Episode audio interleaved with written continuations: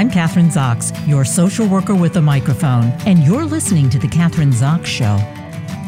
And today I'm talking to Suzanne Fisher. She's a dietitian and nutritionist. And the topic today is about obesity and the superficial advice very often given by doctors to patients living with obesity.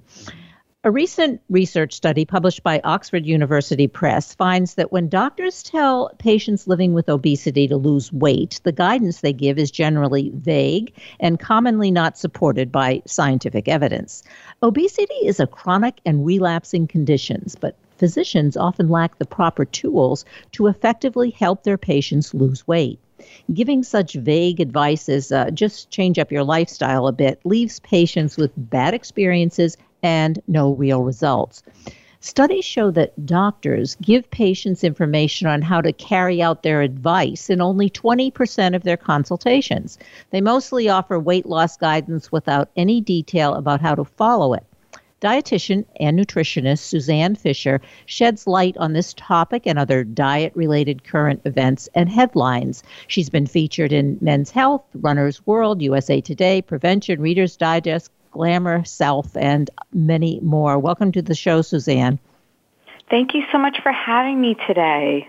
I think this is such an important topic, and I think uh, what we're going to talk about the responsibility of physicians to uh, deal with the topic of obesity or with their obese patients and they're not doing it. So, why aren't they doing it? What, what what's the difficulty? Why can't doctors talk? They talk about everything else. They talk about cancer and and uh, strokes and everything, but they can't talk about weight or obesity. I think part of the issue that we seem to forget is that physicians don't really receive any nutritional training when they're in medical school there's been studies that during the four years of medical school that most medical students spend less than 20 hours. I mean, this is out of four years of their medical school training on nutrition. And so it does make sense that they don't possess the education in order to work with their clients in the way that, for example, dietitians can to have, you know, to have the clients really make those changes that are needed so they don't bounce back into these bad habits. You know, one of the things as a social worker, and social workers work with nutritionists and in doctor's office. Mm-hmm. I think that part of the problem, maybe part of the problem, is doctors are some are scientists, some and or they are scientists, and they don't have the skill, even if they have mm-hmm. the education in medical school, which is, would be a good thing. They don't right. have the skills that a nutritionist has to to be uh, to be yeah, or a social worker or a counselor who's mm-hmm. dealing with these kinds of issues. So maybe we're asking them to do something they can't do. Maybe they have to expand their offices to include someone like you in the office. I completely agree 100%. The other issue with physicians is I have worked in physicians' offices and run weight loss and nutrition programs and medical nutritional therapy programs for a very large physician group in the past in South Florida where I traveled from office to office throughout the week seeing their clients and seeing the number of patients that were back to back to back scheduled within the physician's schedules, there's no way that they can spend a meaningful amount of time in order to make any sort of change with these clients. I know when I work one-on-one with clients, I'm sitting for a straight hour doing a counseling session. I'm sure you can relate being a social worker that it takes more than just like, okay, eat more protein, um, eat these carbs. There's a lot more to mindset and relationship with food than just talking about basic nutrients. I think, I mean, I have a friend who's overweight and, and she walked out, of she had her consultation, whatever it was, mm-hmm. and starts to walk out of the office. And the physician goes, Oh, oh by the way, you could lose a few, few pounds. That would be helpful. I mean, that was in the last 30 seconds of her visit. Uh, I think yeah. they're also afraid of doing, uh, of this whole issue of fat shaming. Doesn't that come into yes. it too? Yeah. I I have had clients tell me that they have experienced fat bias at physicians' offices where a client who is suffering with obesity has gone into the office and wasn't given the option to not step on a scale, which by the way, all patients are allowed to refuse to get on a scale. I don't know if people realize that or not, but you don't have to be weighed if you don't want to. Um, but right away they it was assumed that they had diabetes and high blood pressure without even taking any specific metrics just by looking at this specific patient up and down there was some fat bias and it didn't make her feel uncomfortable. And it, I felt very badly for her I don't know if it's intentional, and I think that you know physicians do have the best interests of the clients or their patients at heart, but I don't think that they possess the skill set in order to be helping somebody who is suffering with obesity. But I think you made a good point that automatic when you go into the doctor's office, they weigh you 1st mm-hmm. and then they you go into the cons, you know consultation room or you're yes. examined or they look at the numbers maybe that should be reversed so that the patient can make the connection mm-hmm. between their health and obesity like you, you, first you go in and, and get your checkup and get uh, mm-hmm. uh, all of your tests and then the doctor he or she can say perhaps it's related to your weight because you are oh, let's we need to weigh you because your numbers aren't good or whatever it is and right. and then I think that maybe is a, a better scenario. It, it might be definitely, but even even if they did do the weight initially, I have found clients where um, the weight and the health of the person don't go hand in hand. Where you can have somebody who is I'm not talking about morbid obesity or somebody who is, you know, super obese at say 100 pounds over what they should be, but I'm talking about somebody who might just be somewhat overweight, for example. That's not always an indicator of poor health. You could have somebody who's extremely thin who's in poor health. So I think sometimes though physicians or even a lot of medical professionals will just automatically assume because somebody lives in a larger body that they're unhealthy, but that's not always the case and that's what's really interesting. You know, some of my clients, they're still uh, considered overweight. But if you look at their metrics over time, their blood pressure, their lipid levels, their A1Cs, they've all come down significantly because they have dropped some weight, but technically according to the BMI, they're still overweight. So that's interesting as well. Well, obese, getting back to that's over. What is overweight? Overweight is 20. When does it become obese? When do you become that's obese? A, that's a yeah. great question. I'm typically using a BMI scale, which I'm not a huge fan of, but I know it, again, it's a medical metric that we, that we use. When you hit um, a BMI of 27 to 30, it's considered overweight. When you are 30 or greater, it's considered obesity. Um, that's when, you know, potentially, you know, that you know some techniques or something needs to be done to avoid any potential health complications that could arise in the future. I am one. I have to admit, I'm obsessed with my BMI because I can go online and look at it every. I probably shouldn't tell you this, but I do. Um, That's okay. Yeah, bragging about my BMI, I have to say. But anyway, uh, but obesity is, and uh, let's talk about this because it, it's people will say, oh, it's genetic. Mm-hmm. And that's, I read one statistic that only 5% of patients uh, who are obese is a result of genetics. It's physiological, mental, social, environmental, all of these factors come into play, right? I mean, there is some research that if your parents are suffering from obesity, that your propensity to become an adult who suffers from obesity is going to be greater. There is a lot of um, genetics involved and, you know, how your body processes certain nutrients, you know, the signals to your brain that you're full. A lot of this is actually genetic. I'm not saying that behavioral um, that behavioral changes are you know, behaviors don't cause obesity, but in a lot of cases, it's very hard to lose the weight. It, it's, you know, I don't try to shame my clients and make it seem like they've done anything wrong. It's more like, okay, let's find out what we can do to help you. You know, not fix you, but maybe help you to get healthier. Does that make sense? Yeah, that does make sense. So that's, but as you say, you're doing a lot of counseling and open-ended questions, and I mean, you. Yes. Uh, yeah. So, yes, you're not shaming them, and they feel comfortable, and that's not always the case with with with physicians, as we've been talking about.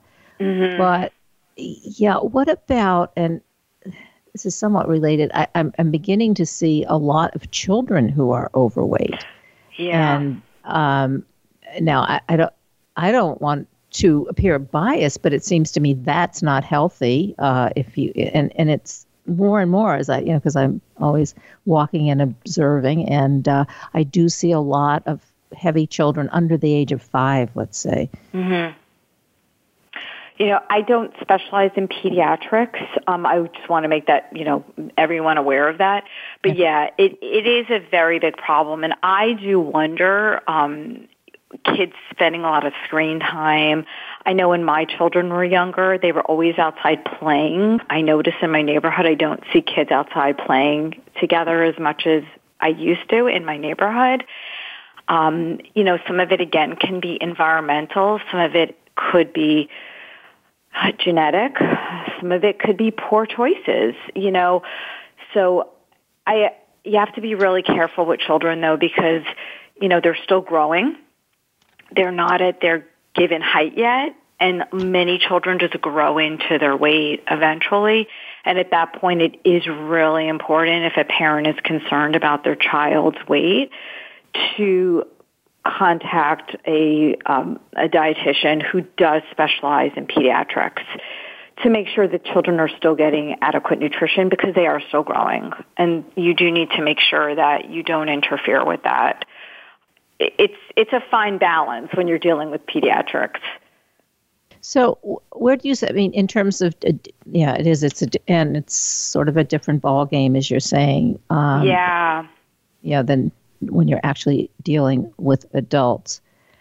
But I, I mean, the concern is, uh, and I guess maybe I'm asking you about your practice. I mean, mm-hmm. how, yeah, in, in your own practice, when you do you see? I mean, each patient is an individual. Do they all come from very different places when it comes to their weight or trying to lose weight, or if they're obese or very much overweight? Um, different stories, I guess is what I'm saying. Do they all have different stories? Absolutely. Everybody is an individual when they come to me. But what I find that's really interesting, the commonality between them all is the relationship they tend to have with food. I have clients who are pro cycle race cyclists, racers, um, who you would think, oh wow, this is an athlete. They have no problems. But when you're dealing with someone like that and you really deep dive into their issues, you find out the issue isn't just that they need help fueling, but hmm, there's some really major relationship issues with food. Down to my moms who again have very poor mindset relationship with food. They may be in a different place in their life, but I'm finding that women, I work primarily with women and I find that women feel like they're not allowed to eat almost that it looks bad. It, you know, they a lot of them come to me calling specific foods bad, or I was good today. I was bad today because I had a cookie. I just feel like social media has not helped this, and seeing a lot of the, um, you know, the celebrities going on a lot of these weight loss medications, like it's candy, for example, without taking into account that, you know, dealing with weight loss is so much more than just the food. It really is. It's really about mindset and relationship with food. Uh, and I, I, I, I, see some of these uh, young mothers, and because you mentioned mm-hmm. women, I, I, mean that's your practice, yeah. uh, who have ba- who have a baby, and they ex- they they have this like, you know, two weeks later or six weeks yeah. later, you have to look like you did before you had a baby, and they're out there and they're exercising or over exercising, and I, I it's a which I never had in my generation, uh, right. but and I think that that uh, comment on that it, it, seems it's it's the expectation is really harmful. It it really is. I feel like there's so much more pressure on women now to look and appear a certain way. And again, I hate to place all the blame on social media, but I do think that it has made things that much worse because they are seeing celebrities who of course have access to chefs and dietitians and other things that, you know, average normal people don't have the finances for. But they're seeing these women drop weight and get back to their pre-pregnancy size like it's nothing, but they also don't know the story behind how did that person do that. It's not healthy to get back. It's a pretty impossible to get back to your pre-pregnancy weight in two weeks. We all know that if any of us have had children. and it puts so much pressure on women on top of you know taking care of a newborn plus if you have other children in the house and I, I just think you know when by the time women come to me they're so fed up because they've done the starvation diets the keto you know all of the optavia all the crazy fad diets and they're sick of starving they're sick of starving they're hungry they're just very hungry and they're tired of it I'm frustrated. They're tired and hungry. They're starving. yes. All right. So you have, I mean, let's start with that. They, because this particular group, uh, what, how do you, what do you do? I mean, let's say when you're doing an intake or you're seeing the mm-hmm. patient like this for the first time, uh, what's the strategy or what's your strategy? typically what I do with clients, I, I have a, a very interesting diet quality assessment that I have clients fill out. It takes about 20 to 25 minutes. And they fill this, um, it's almost like um, a video game kind of a thing, so it makes it fun for them to fill out. And it gives me an idea of their last three months of intake. So it really gives them in um, living color. Essentially, it is a colorful document that I do get, and they do get a copy of it so they can actually see where their current diet is and where we can go and how we can improve. First thing I tell clients is you're going to be eating. I don't subscribe to low calorie diets.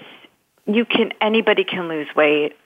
You know, you look at something like Optavia where you're eating between 800 to 1,000 calories a day. Of course, women are dropping weight like it's nothing. They're in calorie deficit. But then what do you do when you go off it? There's no techniques. There's nothing in place of how to handle situations when you go off the diet. I'm putting quotes around diet. So a lot of what I profess to teach clients is about behavioral modification and lifestyle changes and how to live their lifestyle. That's my big motto is live your lifestyle. If you can't live your lifestyle, it's not the right lifestyle for you live your lifestyle. I like that. So yeah. that's what you're. Yeah. So now that that's where you're, and I'm saying you're fostering wellness at the Fisher yes. Nutrition Systems and Women's Cycling Nutrition.com yes. is where to go. Okay, tell us about that. Yeah. So Fisher Nutrition Systems is a couple different things. It's a private practice, which I do meet with clients one on one through virtually, and we also have some courses available. Plus, we do also have some um, nutrition software and tools available for for physicians, as well as personal clients. If they just want to use our software for food database for food logging we also have some exercise programs on there to keep people on task to make it a little more fun for them. Women's cycling nutrition started during quarantine during the pandemic. When i started cycling I was a runner and was injured and couldn't run anymore, so started cycling and realized that there really it cycling is a very male dominated sport. There is not a lot of information for women out there. It's also a very aesthetic sport. And what I mean by that is your body shape and type is right out there. It's highlighted, like ballet, ice skating, gymnastics. And there's a lot of um, disordered eating surrounding this sport, unfortunately. So I wanted to provide women with evidence-based solutions so that they could fuel their rides properly. And they, my motto is eat to ride, not ride to eat. So you're not cycling to burn unnecessary calories. You're just cycling for the enjoyment because you love it. And that's, you know, basically trying to again teach women that they're allowed to eat and they're supposed to eat. Our bodies need nourishment and that comes from food. So you are dieting is not the word. We don't talk about dieting. We talk about wellness. Correct. And fostering a good a life and a lifestyle, a healthy lifestyle. And and I guess and that's what it's all about. So, mm-hmm. how uh, maybe getting back to the beginning because we don't have that much time left, but yeah. so how do we get physicians involved in this process? I think part of the issue, and, and, not all physicians are like this, but some don't like to give up um, the control of their clients and refer out. I think physicians need to understand um, what they're capable of and what they're not. For example, if I get a referral for a client who has kidney disease, it's not my specialty. I'm going to refer out. I think they need to be okay referring out to qualified um, therapists, social workers, definitely to dietitians, so that mind-body connection can be taken care of. So these, so it's going to become a lifestyle change, not just another diet that somebody's going on, oh, 1,200 calories, yeah, losing weight, and then the next two months they're gaining all the weight back. So I think just involving nutritionists and dietitians in their practice as well as therapists, I think that's extremely important too. Um, and being okay with having them in their offices or referring out if somebody has a private practice and knowing what is and what is not in their wheelhouse, I think would be the most beneficial for their patients. And that sounds like the most practical. So, in other words, it's the team approach, whether as yes. you're saying, in the office, or it doesn't have to be in the office. You can make appropriate referrals. But either way, the, the patient should have access to that those services or information. Team approach. Yeah. That's what keeps. Yeah. It's just good health care, in my opinion. Um, I typically will recommend some of my clients see um, a therapist if I feel like their issues are above what I can handle. Um, so I think it's that team approach, like you said, and I do feel like that is good health care, is really taking care of the whole patient, not just one small aspect of that patient. I think some of the younger physicians are, let's say, in a different position than, say, their older con- uh, contemporaries and that they're mm-hmm. ready to give up. You mentioned they don't want to give up the control. They don't want to give They want to keep it just, you know, that they're in control of the whole thing. I think that's changing a little, and I think that's yeah. for the better for some of these younger men and women. Uh, doctors, they're they're much more willing to do, as you said, to make these kinds of referrals, and that's a good thing. Um, and I don't think that's been true, let's say, 20 years ago, for instance. Um, so we may be heading in the right direction? I hope we are. I do. I really hope we are. Um, you know, there's some new interesting medications that are out now, so I, I think physicians are starting to realize that, you know, there is that mind-body connection with obesity, and it's not just because somebody is lazy overeating, not exercising. Um, it's not always the case, and I think it's important for them to start, you know, to realize that and get rid of the fat bias. Yeah. And, the mind body thing, I think uh, I'm seeing more of this, and uh, I'm sure you are too. But even doctors are honing in on uh, the mind body and meditation. Yep. And meditation is, can be imp- is is important. Uh, there is a connection, and uh, that's sort of I've seen that in the past. I don't know, maybe five years uh, yep. and you know, mainstream, if you want to call them mainstream physicians, are willing to make those kinds of recommendations. It's been great talking to you. Lots of there's so much more to talk about as well. So, um, repeat again. Give us uh, website and or sure. more websites to go to for more information about you and uh, other sites that may be of interest to you know Great. in terms of this um, topic. Yeah, yeah, people can reach me um, womenscyclingnutrition.com. Um, lots of information about being active and fueling uh, my blog posts. They can also sign up for a free consultation on that website. If they're interested in utilizing the software, they can go to FisherNutritionSystems.com. And my last website, because I do have a bunch of websites, to also sign up for one-on-one coaching would be yourvirtualnutritionist.com. They can reach me there as well. I like that. You're virtual nutritionist, and that's who we've been Yep. talking to, Susan Fisher. Thanks so much for being on the show today. You're so welcome. Thank you for having me. I really appreciate it. I'm Kathryn Zox, your social worker with a microphone, and you've been listening to The Kathryn Zox Show.